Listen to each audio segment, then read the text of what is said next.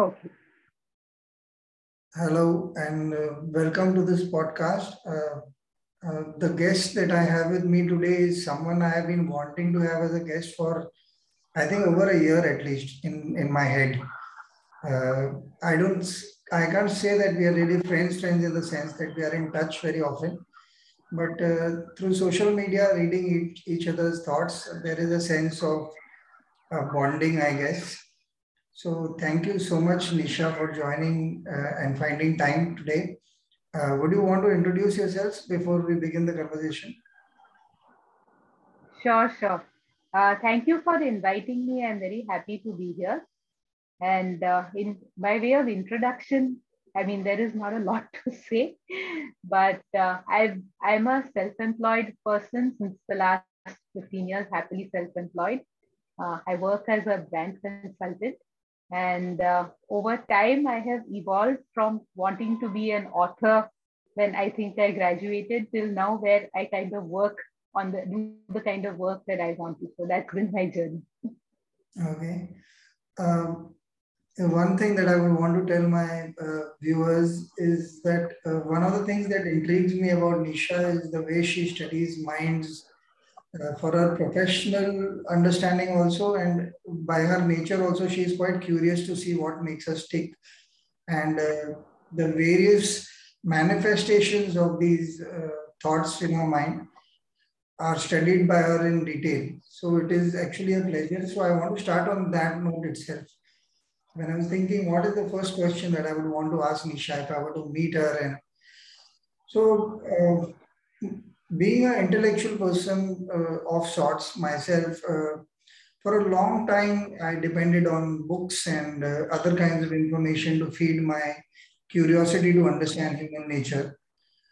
I found that till I till I landed upon the journey to uh, read my own mind, there was this huge fight always because when the mind went, my mind went against me. Uh, I found it very difficult to deal with. It made me very vulnerable. The knowledge that I had garnered through uh, books or videos, or I had that at the tip of my tongue, but it did not help me when I needed it most, uh, especially because I was a little uh, with a spiritual bent of mind. I read a lot of uh, what does different religion, uh, religious books say about things but it never helped me when I was when I was down. I found myself suffering quite a lot. So, uh, but I do not want to restrict it to the religious part of it. What is your understanding of uh, this kind of mind or learning? So it's really an interesting question. And, uh, you know, you mentioned mind and you mentioned books. And, and for me, the two are so much related uh, because I think that what we read actually shapes how we think and therefore whom we become. And uh, for the longest time, I have really sworn by books. And to the extent that I think there was a time when, if I wanted to write something in a presentation or I wanted to uh, quote something to someone, I always wanted to make sure there were references. So, very mm-hmm. particular mm-hmm. that, you know, because there is knowledge that has gone before us and that knowledge can actually inform us and make us uh, do better in what we do. But uh, what what really mattered to me over time was, uh, you know, making sense of what I read for myself and, and finding my own voice. And and I think and I believe this is a journey for everyone. And I believe very passionately that everyone should have their has not should have has their own voice and their own interpretation of their journey and, and what you've read actually is a filter that helps you to express this. And uh, so for me, uh, the journey has always been towards self-expression. And uh, books are a way to understand one's experiences and books are only one way of self-expression. I think the strongest way of self-expression is what all of us do is that we go out there and we work or do something. So you know, all of us are karma yogis in that sense, is what I believe. Um, more than some of us will have the privilege maybe of teaching others or imparting knowledge to others, but all the rest of us, we, we are on a journey, we are doing what we can, and uh, that is our experience. And And I think seeing oneself, for me at least, seeing myself as a karma yogi has, has actually helped in my thinking because uh, I find that when you are doing, it is very hard to over intellectualize what you do. And uh, then whatever you look back and you write or you distill, it's based on the experience that you have had. Then, then it becomes something that uh, can get expressed very simply as an essence. And, and then you are able to look back at what you read and say, hey, this makes sense. This, this matches with my experience. And uh, this is honestly the way that I have uh, deeply internalized and made sense of a lot of things that I read. So I, I, sometimes quote uh, from books that I've read. I think I quoted something by Michelangelo once. I quoted uh, something by some poet. And but but when I do that and I have experienced it, it makes a lot of sense for me. Whereas earlier I would just quote it because I loved what it was, but I couldn't relate to it. So I, I think that's the way that the journey has happened for me. I think I think it's a beautiful answer. So many questions popped up at least every second line that you were talking about. But I'll stick to uh, one that is kind of underlying the whole thing. It seems that uh, there are two aspects to uh, how you said that you've been learning. Uh, you use the word Karam Yogi. I do not want to use the word right now right now because people may have different uh, understanding uh, that they bring to this word. So I don't want to load it with too much of knowledge as of right now. But in terms of simplistic understanding that I took from your answer, one is that you start reading so that it gives you some context of what you're operating in. Uh, because initially when the mind starts searching for knowledge or truth of or small truths, even then you are not really loaded with the understanding that is required. So initially you need to set that context. And it is it's the seeking mind which keeps on reading and assimilating and figuring out, okay, this works with me, this doesn't work with me, this is my kind of stuff, this is not my kind of stuff. So this is one part which I took from your understanding that you need to read or you need to assimilate so that you have a better understanding of the subject to start with. And as you go further and you, you start questioning the knowledge itself also, because you, are, you did not mention it in these many words, but you start questioning, okay, if this quote means something to me, why does it mean something to me? And what is it that is happening? Uh, there was, I think a long time back, there used to be some kind of song show on some channel, which was being uh, hosted by Anupam Kher for one episode. And he mentioned that uh, that the songs that we hear they mean a lot to us very often. But uh, while he was just walking on the road and a leaf uh, from some tree fell on him and he had a friend with him who quoted a line from some song that they both knew he said that day it started to make sense okay this is what the the line means to me and as an experience i thought it is so beautiful because you may know the words, but you perhaps do not understand the depth of meaning that they convey till you have experienced them, which is what you said. And the second part I thought, uh, which you did cover a bit, I wanted to speak a little more in terms of inspiration. Because if other minds have thought that what you have thought earlier and come up with certain kind of answers, good, bad, ugly does not really matter. They've come up with some answers.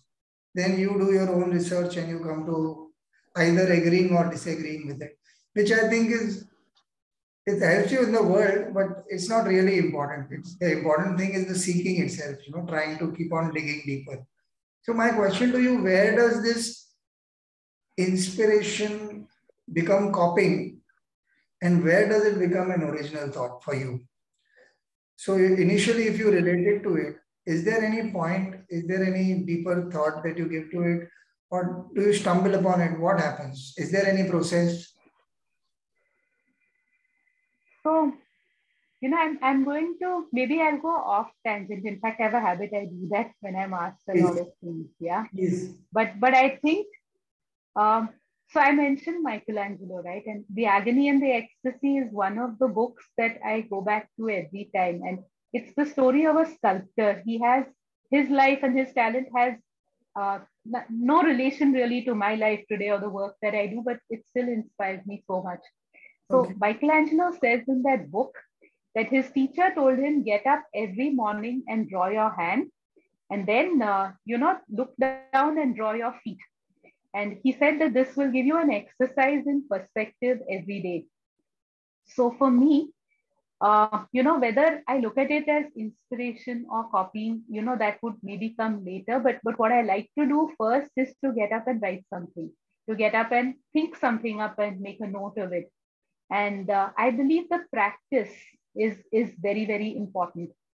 And uh, you know whether we will say or do something original it's it's a very big question because there are like 7 8 billion people on this planet and all of them are creative. All of them have expressed and we have been doing this through thousands of years. So so somewhere this quest of being original can become egotistical. And uh, somewhere just looking at things and saying can i do better? Can i do different? can be very overwhelming. And it's it's a topic for a different discussion but i think sometimes that's where we get trapped in advertising for instance very often that we have to do something different. What will we do? And that becomes a pressure. I think you have to do what comes naturally to you which is uh, you know you use the analogy of music which is so beautiful. I believe everyone is capable of making their own music. You have to get up and make your own music. And making your own music makes you happy. And when you are happy then you will do or write something that is originally and beautifully yours. It will have your fragrance. And that is what is important. So they, they say about fragrances, for instance, that I, I guess you know, but most perfumes are using the same library of ingredients. Okay. But every year we have thousand new releases. And every time perfumes smell different to the people who use them. So why, why is that? And the reason is that the perfume smells different each time to the wearer, depending on his context, depending on the climate, depending on the clothes he or she is wearing, it will smell different each time. And people around will also feel that it smells new or different. Sometimes one perfume will remind you of other perfumes, right? And uh, but but you will still feel that this is something new and different. And that's really the way that I see human originality and creativity of course, things will lead to remembrances. Oh, this was in the past, this was done like that. But, but you as a unique person have an ability to create something unique in this moment. And, and it's true of writing also, right? Uh, books will whisper to books. So something written today will always reference something that is in the past or sounds similar. But if you set out and you do what you feel authentically and intuitively, you're creating something fresh. And I think that's the only way to exist and be a creative being today. Yeah, I I like that you contextualized uh, the next question in a way. Uh, before that, I would want to uh, I want to agree with you on that point. That's what I meant by originality because still you stumble on your truth. In fact, I think uh, uh, again I would want to quote uh, Khalil Gibran here, who says, "Do not say I have found the truth." But say that I have found a truth. And I think it, it means so much every time I stumble upon something and it in a way combines me, uh, it, it makes me bond with the rest of humanity on a level which is beyond this limited self that I carry in my head. So uh, that was this. And uh, the context that you said, uh, I want to go to the other extreme. You said you get up and write every morning or you have a certain pattern of practice that you've started that kind of helps you, uh, uh, if I were to understand, ground you to the day of sorts. Okay.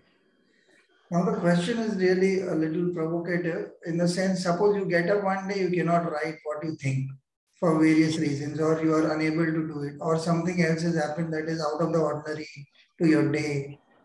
Uh, how do you study yourself when the lack of expression is has been thrust upon you in a way? How would you study yourself in that moment? And before that if you could explain what do you really write giving us any semblance of understanding okay this is what you write every morning. Okay okay. So i'll take the second question first. Okay. Yeah which is what do i write every morning?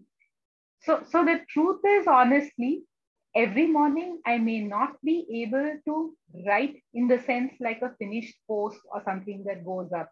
Yeah. Uh, but I don't also put a gun to my head to do it. Uh, I try to make notes. I try to read something. If I can't, if I don't feel like writing, I try to read something and see if I get inspiration.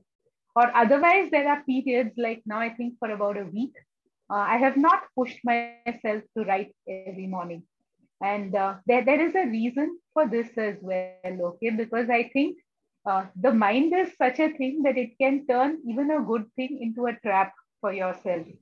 so, you know, if you're not writing every day, are you losing your creativity? Or oh, what is it now? You're so flighty. Now you've moved yeah. to something else. So, I, I don't want to become a victim to these kind of things. So, so you know, consistency is something that we have a lifetime to practice. And uh, it, it means that you don't have to be harsh on yourself if you're not doing great stuff every day. See, it's not going to happen. It doesn't happen in work. It doesn't happen in life. Every morning, you're not going to be the perfect spouse slash uh, father slash mother slash daughter. Uh, every day, you're not going to be the perfect, uh, you know, uh, solution to your client. You may do something that pisses off your clients. So, so these things, these ups and downs are going to happen. And every day, you're not going to wake up at your creative best either. But, but what I do say is that um, you know, just like we say that if we are humans on this earth, we are there to serve other people around us. I think one thing that people forget a lot is that you're also here to serve yourself. You're also here to take care of yourself with as much compassion and love as you are asked and exhorted to take care of people around you. So, so you really have to nurture and take care of yourself. Sure, there will be days when you are feeling lazy and we needn't give it a big title each time, like saying, oh, I'm down, I'm mentally depressed and exhausted. If you may not have big names, you might just not feel like doing anything. And you know what? It's okay. I, I would rather say every morning get up and do something really nice for yourself. It could be going for a walk, it could be having a cup of tea on the balcony among your plants and just looking out and watching the sun. Could be anything that you do. But if you are not being creative in that moment, nurture yourself so that the creativity can rise back another day because it will. Just just as the plants will grow if you water them and you're patient and you watch. Plants don't grow on a timetable right? And i think none of us really know each plant grows at its own pace and its own speed i have two plants of the same species one is growing the other is throwing tantrums so there is some mystery out there as to how that works but it's it's the same with you as well so, so I would say nurture it back and it will come back one day. So, and, and this patience is something that I learned with age. Maybe particularly in the last two years during the lockdown, I, I really learned this. It, it was not there earlier, but I've learned to make peace with this now. Oh, wonderful. I think you answered both questions in one longish answer. I like, I love the answer because you're, uh, that's the reason why I wanted to talk to you because whenever I read any of your posts, I may or may not respond always, but uh, the feeling that there has been thought, there has been a lot of concern about using words for what they mean. And as a writer, they appeal to me, as a, as a reader, they appeal to me. Uh, that there is a lot of respect being put behind that piece, whatever it is. Even uh, I think today or yesterday, you asked for some kind of help where some senior citizens had a problem at your place. Uh, even that was asked in a fashion where you the vulnerability showed the, the you're asking for help you're not putting yourself down you're not making a big deal out of it you're not getting into the complaint zone you just worded it right so i actually admire that ability and it's it's genuinely a gift as well as a uh, cultivated art i would think so uh, i want to uh, ask you one question. I feel similarly. You use the word nurture. I use the word ambience quite a lot. Uh, off late in the last two years, uh, I, the values workshop started in the last two years. Uh, this was, I have gone through, like I've shed tears in the first few times that I was thinking about it. And I felt I'm selling myself out. How can I share this kind of stuff in the world? I'm not some kind of uh, guru. In fact, I spoke to a friend who was part of this initial journey. He put it in perspective. He said, uh, Why do you feel that you are putting it out there? You just share what you have and then see what comes up. So that kind of removed the load of my chest in the sense of, okay, okay, it's not me who is going to be speaking on one subject. And then the podcast fell in place and all kinds of things happened. So now my question to you is, I have this feeling of, you know, very often we are so particular about the ends, that this result has to be there, that we forget that the means have to be as enjoyable. Uh, very crudely put, the journey is as important as the destination, or sometimes even more important, because most of the time is going to be spent in this journey. Most of the time, we are this post that you make that I am seeing the final result, that all words are proper. I don't think you put that burden on your head. You, over a period, have decided, no, I am going to speak my truth. I am going to be as precise as possible. Maybe because of your profession, maybe because as a person, maybe because of your experience. The reason does not matter. You have lived it and you worked on it because it doesn't happen overnight. Like even if you were to look back at your uh, earlier writings, you might find I could have done better in terms of expression. So what do you have to say about this nurturing or this ambience bit? How does it help? What does one really do to create this thing for people who don't have such a habit or who don't understand this concept itself? Because we live in a world where everything is available at a click. So we presume that we ourselves are also some kind of machines and we click ourselves to be happy, click ourselves to get out of boredom, click ourselves to get out of this. It doesn't happen like if you say some answer here which I do not have another question for, the first thing I feel is, oh, what am I going to ask next? But am I comfortable with it? Am I just, okay, let me see what comes up. Anyway, it's supposed to be an impromptu kind of uh, chat. So why do I have to take that burden? That ease has to be lived with. You cannot. So that ambience has to be created internally. You know, what can I do outside? I can fix the lighting, I can fix the internet, Wi-Fi, whatever. I cannot fix this unless I practice it. So what do you what do you do for creating this nurturing and this ambience? Uh, when the guy who's throwing tantrums, that plant of yours, what is it that Nisha really does with herself? You can't do anything to the plant. It's decided it's not going to grow or whatever. So what are you doing to yourself?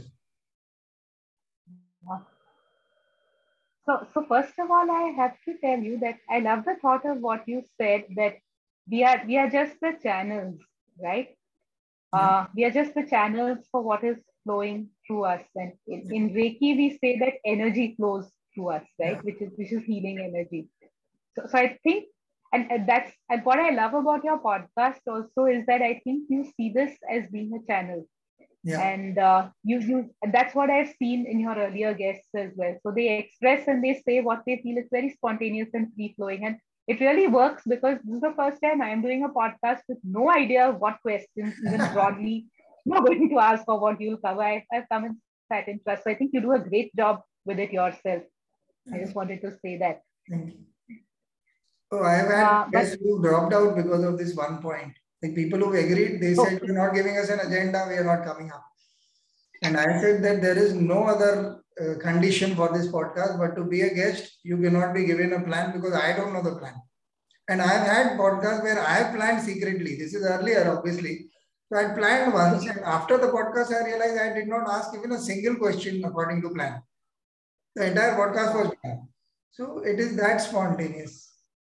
So thank you for that. I, I, I hope any guest who's willing after this also does know this one crucial fact. Because if it is planned, I cannot ask you provocative questions then because then you will get offended and then the vibe of the podcast will no longer be authentic. I will also censor myself. You will. I don't even edit it. A lot of people have told me that the podcasts are not great in terms of technical this. I understand, but the moment I get into that mindset, I am so tense that I just do not figure out how to get Nisha out of Nisha. So to yeah, get back to the question, um, how do you manage to create that nurturing part when the things are not going your way? So, you know, uh, again, I'll have a roundabout answer for this because the truth is that I'm still human when things don't go my way. I still react badly. So maybe badly now doesn't mean frustration spilling out onto others or you know attacking a client i've i've learned over time that these are not the expressions so i will keep it within myself but i can still boil inside feeling bad about things right yeah. and, and the truth is that this does happen to me and the truth is a lot of the wisdom is retrospective. So after it's over, I look back and say, I should have done this, I shouldn't have done that. But but I hold on to one truth, okay, which which mm-hmm. works for me, and everyone has to find their own truth in a situation. That ultimately, uh, the integrity of the work that I do is between me and God, and not between anyone else. And uh, what I try to always hold on to when you know it goes wrong with the client, with the deadlines, and other people are not appreciating it, is to say, can I still just look at this work and give it my very best? And you won't believe me, but this pays off that in very sticky situations, I have sometimes still had that client call me back later and say, We appreciated how you handled this. And uh, sometimes when it has been a really bad showdown with the client, we have still managed to pull something out. But, but for me, that answer is having that integrity and answerability to the work, because sometimes you're not able to have that with the people. And for each person, it could be a different thing. For someone else, it could be maybe handling the situation very maturely, uh, the way they look after the different people and the way people are getting upset, but you're able to calm them down. So I'm not able to do that. And perhaps I'm not even able to calm myself down. But I, I make it a rule that when I sit with my work, then all the concentration is only there. And uh, that really helps me to read the situation. My answer is through my work when I'm not able to answer through other ways that are satisfactory. Okay. Uh, I'm presuming that you take this habit to this question that I had asked. Suppose the plant is not working. So you'll be just being patient and saying, let us see. There is a sense of pause you try and give. I want to uh, just go a little deeper in a more uh, a subtle question here is the sense of not being able to deliver in some manner, in spite of the work being so sacrosanct to you and very sacred way that you approach it. But sometimes we are unable to deliver what we had promised for various reasons. And how does how do you make peace with the, the humility that it forcibly brings upon us? that look, I am so well qualified for this. I have given my best. It should have cracked uh, well with the client. Everything is exactly how it should be. But the client or the situation doesn't fall in place the way I had envisaged. So, how do you make peace with that humility, or what happens really then? You know, I can so relate to this question, and uh, what happens as a corollary to this is that the client may sometimes seize on something else which you may think is not as good as the original idea or something that is very simple and say, oh, but this works perfectly. And then you're left thinking, did I overthink this? Was something so simple as this required? And, uh-huh. and, sometimes you wonder whether the other idea that was accepted instead of yours was it like you, you start questioning maybe that's a bad idea, mm. right? Uh, so, so I work with two or three things when it comes to this, okay? Uh, first of all, I think we have to all accept that there is fundamental insecurity in everyone. And uh, it just manifests in different ways. Some people are very brash and overconfident, but is there underlying insecurity? Of course, there is. Uh, some people, and I fall in that category, are naturally more diffident, ready to listen, take feedback, and see, okay, maybe I'm wrong and and maybe that shows out there that you know you are you are a little diffident you're ready to listen to others uh, both types of people exist so so when something does not work out it's usually your insecurity that is magnifying this has not worked out yeah and uh, the fact is that we, we are not in a profession where our decision has cost people their lives or cost them their fortune or their health or anything. Thankfully, we are not in that. So most of us, there are some people who are, but a lot of us are not. We are not doctors. We are not lawyers. We are not, uh, you know, uh, aeronautical engineers. So, so we are those type of people. So first, I think we have to accept that this is magnified by insecurity into something much bigger than what it is. And what it boils down to, at least in a democracy, is that there will be people's voices that will prevail and other people's thinking may actually be better than yours. Yeah. And, and this is something I come across unfailingly. At 46, it's sometimes a very bitter pill to swallow when someone who's 30 is thinking better than me. But it's entirely possible that someone who's 30 or any other age for that matter could think better than me. And I think then the shift becomes from saying, I created this to saying that I can facilitate this to be created. So I listen a lot more to people. I put together things that people say and I see, can I, can I build on this? Can I actually do this? And this is something you have to start doing before the uh, coins drop, right? Before you get to the point where people are saying, oh, this didn't work out, you didn't do a good job. So I try to build that foundation more with people's thoughts as part of it, including people as part of it. And uh, when, when that happens, I think you don't reach that stage where you stand feeling accountable for everything because then it's like, okay, we did this together. How can we fix this? So uh, that's really the shift that has happened, happened for me, listening and taking people along with me. This is beautiful. Uh, I want to bring up an episode that is happening recently in the last one and a half years, me and a couple of friends have got together and we cook for over 100 people every weekend. Now we do it every weekend. Earlier it was every fortnight. And uh, mm. our idea was not to cook any dal chawal kind of thing. It was always going to be stuff that you would travel for. So for say, if you and I were meeting, we would not meet at a roadside dhaba. I would want you to take out, uh, take you out for lunch in a good place, something that you would like, I would like but specifically the food being good. So we decided we were going to, you know, we were sharing uh, burgers and pav bhaji, and every fortnight was that, and every week now it is shawarma and the works. One of us knows wow. reasonably well how to cook, uh, although he's never cooked any of this. So in fact, when he starts, uh, maine ye kabhi kiya nahi, then I'm saying then we are in a good space. That means we will do okay, I guess. So there is no overconfidence ever. And week after week, we've been doing biryani, pulao, you name it, we've done it. Uh, all kinds of nonsense. Pizza we did last time. Uh, we created a make-do oven kind of thing, which we just saw on the internet. So it kind of worked and it's kind of crazy.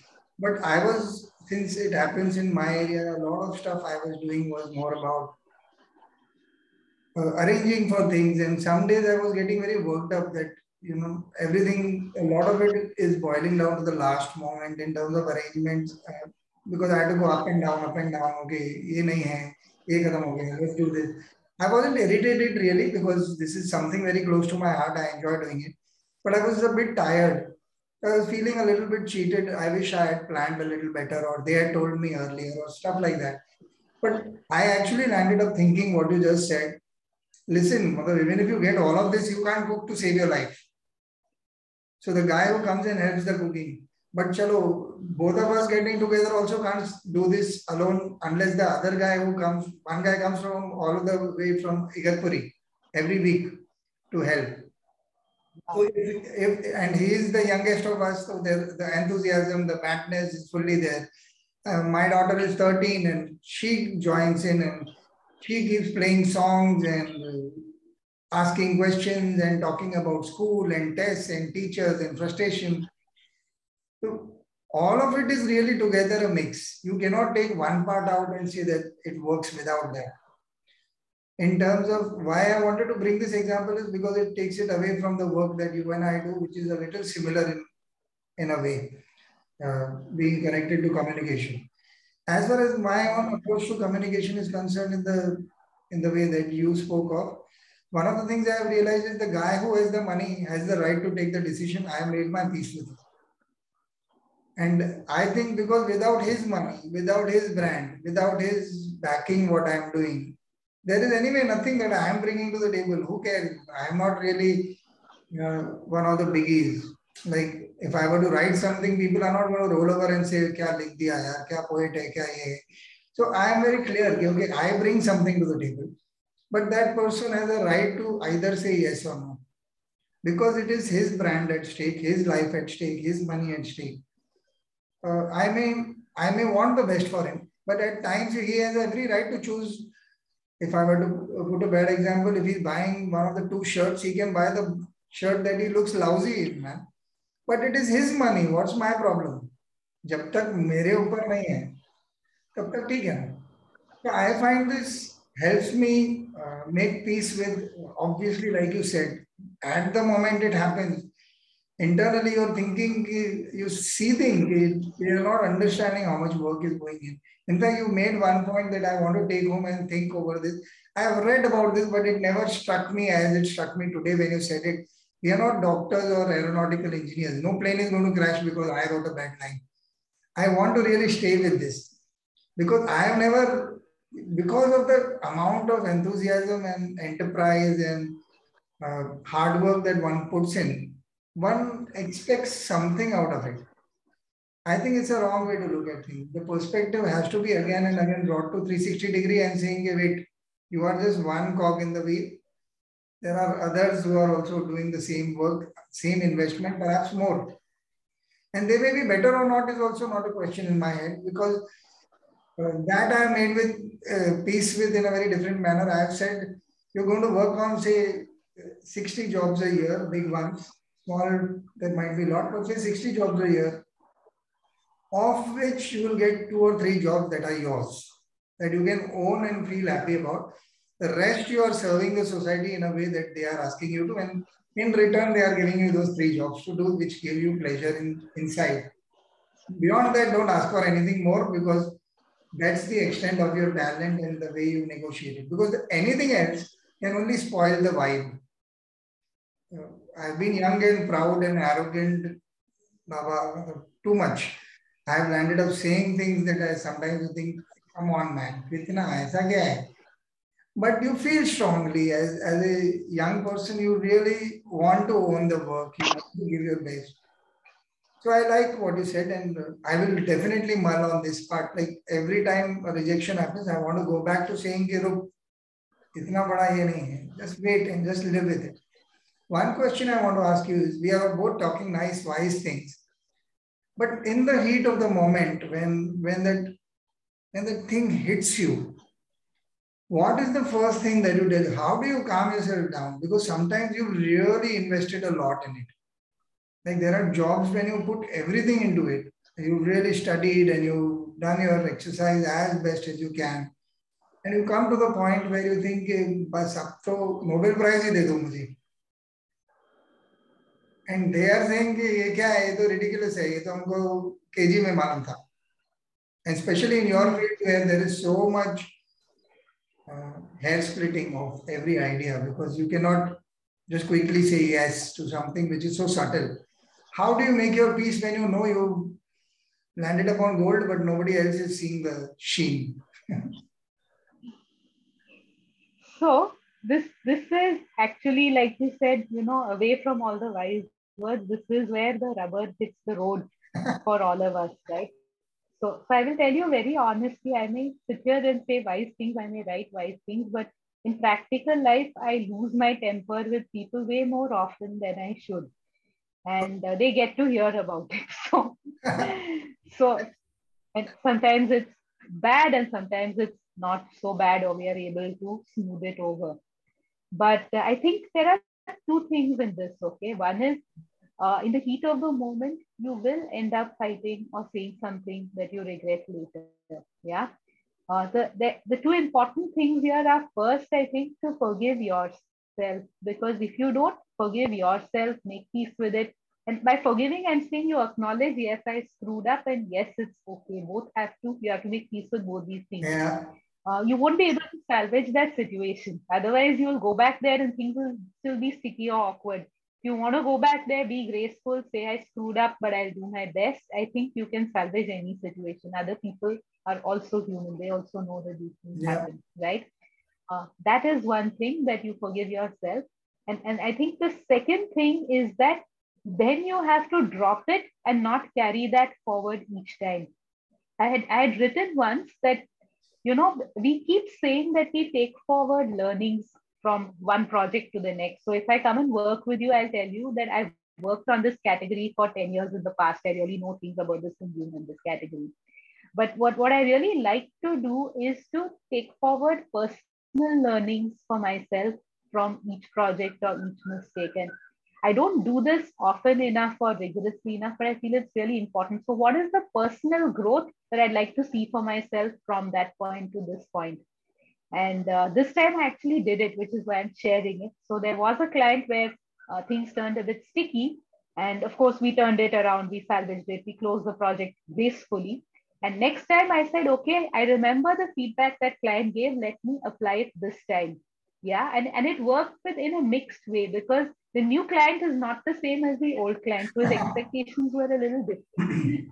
but still, I could change the way I did things, thinking that this was what upset that client. Maybe I should take care of these things here. And it actually worked out really well. So I would say taking forward personal learnings or personal growth goals in each project for yourself versus just you know the goals of what you're going to add to the new project this is something that works very well yeah this is so beautiful because this reminds me we had gone to a client me and my partner for that project um, sometimes you already invested even before the work has started uh, because you're going to a new client you want to uh, you are enthusiastic. You obviously hope to get the business. You're trying to do a lot of work. The client ended up uh, mentioning some uh, a very piddly sum for the work. And my art director immediately said, uh, no, but so the client ended up saying, you always start with saying no, but you never even uh, question the fact that it could be done or not. While that job he did and he did it for the piddly sum, we never got any other business from the guy and it was not a very happy experience. Some part of that was true, I thought. And yet, like you very rightly said, you know, the shoe doesn't fit every time you go to a new job. The other client might deserve a no also. You got to be, so I like the fact that you got to acknowledge your own feelings, forgive yourself, uh, be honest. I think I write very good apology mails. now when you were talking, I just remembered a couple of times things have been when you're partnering someone, say you're working, say both of us work together. Obviously, I come to you or you come to me because of seniority of experience, and you expect a certain style of work, quality of work, uh, delivery on time, uh, a certain professionalism, but it may not happen for some reason. At that point in time, you may not deliver, or I may not deliver, and you are supposed to face the client. At that point, it's very important to you know stand up and agree. Okay, we may have screwed up, but we we need to apologize in a manner where we don't go so much on the back foot and we cannot work only. The condition needs to be balanced out. Uh, having said that, yeah, um, one uh, last question that I want to ask you in terms of this entire experience of uh, lot of examples you shared, lot of experiences, lot of value systems that have held you well, uh, your outlook, your perspective about being a Karma Yogi, that is what you started. Is there a sincere build up to something? Is there a is there a goal of sorts? Is there a like when you come across as wise, it's not just there are times when we act wise when you're not, but in the podcast, I have often found that people are uh, people are far more honest and authentic than uh, than they are when even when we are talking normally off camera. It's very difficult on camera to come out and be honest. But in a way, maybe there is some goodness in the in the intent itself that keeps working on all of us, including myself. It gives me strength to say my truths, even when I Sometimes I look back and I say, Are you mad? How can you talk this on camera? But I am happy that I do so because the idea is to give strength to other people who may not have the strength. And they may not be connected to us in any manner, some random, because we're putting it out on social media. Some guy watching YouTube going through bad time just sees this and says, okay, it just worked for me at the right time. That's the intent. So, my question to you is this wholesome persona that we end up building over a period of time, where a lot of work goes in. Some part of it might be fictitious, sometimes fictitious in the sense it is inspirational. It's not yet there in us, but we are working towards it. But on camera, we want to say that we are this because we want to give ourselves the confidence. it's not really a lie, lie. It's, is that no, I want to work on this. I'll I'll say this here so that I do this. So is there something that you do? Uh, uh, I have met other people of your age, and I can tell you there are a lot of people who don't think this is an important subject at all to work on oneself, mm come up with something. What is it that prompts this thinking is one question, and the the correlated question is is there any defined thing that you do or is there any practice that you do to you know get into that mindset? No i'll be a better human being. I'll be a better understanding more wiser calmer is there anything that you do at all? So one thing that has helped me a lot and it's actually changed me over time and it takes time for things to change you and that is meditation and i've been doing it i think for about 15 years now and I won't say what kind of meditation, what, but uh, if you look at a common thread across, be it yoga, be it anything else, there's an emphasis on breathing. Yeah. And, and there is a scientific basis to saying why you should breathe because oxygen into your brain and your system literally helps you think better. Mm. So, so I think that practice is very helpful for everyone uh, to calm down, to slow down, to empty the mind. I'm not great at meditation or anything, but I think those 10, 15 minutes every day, they calm me. And, but I think the bigger question that you ask that, you know, what, what really works is, and, and this is something I think everyone can do. And it's again a principle that I learned in Reiki, which is uh, we say you should live with the attitude of gratitude. And uh, I, I think when I shifted into the virtuous cycle of gratitude, versus the vicious cycle of insecurity or questioning or dissatisfaction, I was a much happier person. Uh, perhaps compared to a lot of people, I may not have a lot of things to be grateful for. I live in a 1 BHK flat, I have a small car. I've, I've been trying to see if I can afford a bigger home, but probably with what I'm earning now, I can't. And uh, in the last year of lockdown, I've put on a lot of weight, and no matter what I try, I can't shift it. Okay, I keep trying, and the scales don't shift. And I have my moments of frustration, anger about all of these things, like why is it so? But but it always comes back to me to saying I'm grateful that I'm able to get up and move this body. I'm able to do 20 Surya Namaskars. I'm able to walk, and uh, that there is a fine, healthy body that will respond if I treat it right. And by you know feeding it uh, stupid things for the last two years and then expecting it to shed its weight immediately. I'm being unreasonable, but I can be grateful that it wants to support my effort to try. Um, yes, it could be a small house, but yes, I don't have to worry about loans and other things that are a burden for a lot of people. So, so I think being able to have that gratitude for the situation has really helped me to make my peace with a lot of things. Uh, it's always tempting to think one could have been somewhere else or better than where one is. So I could have been the head of planning in a business. I could have done something else, but I'm very happy with not having a boss. And uh, once I'm very clear that this is what I'm grateful for, then I think other things kind of recede. Uh, what could have been, what is not, because what I have is something so substantial. And uh, this becomes a very strong base, I think, to work happily, to live creatively, and to be able to give something of yourself to others. You have to live with that gratitude and that acceptance that what you have is enough. And uh, you have to always see yourself as, uh, as wanting to be a bigger channel. So if you can be a bigger channel, more will come to you because that is how more will go to others.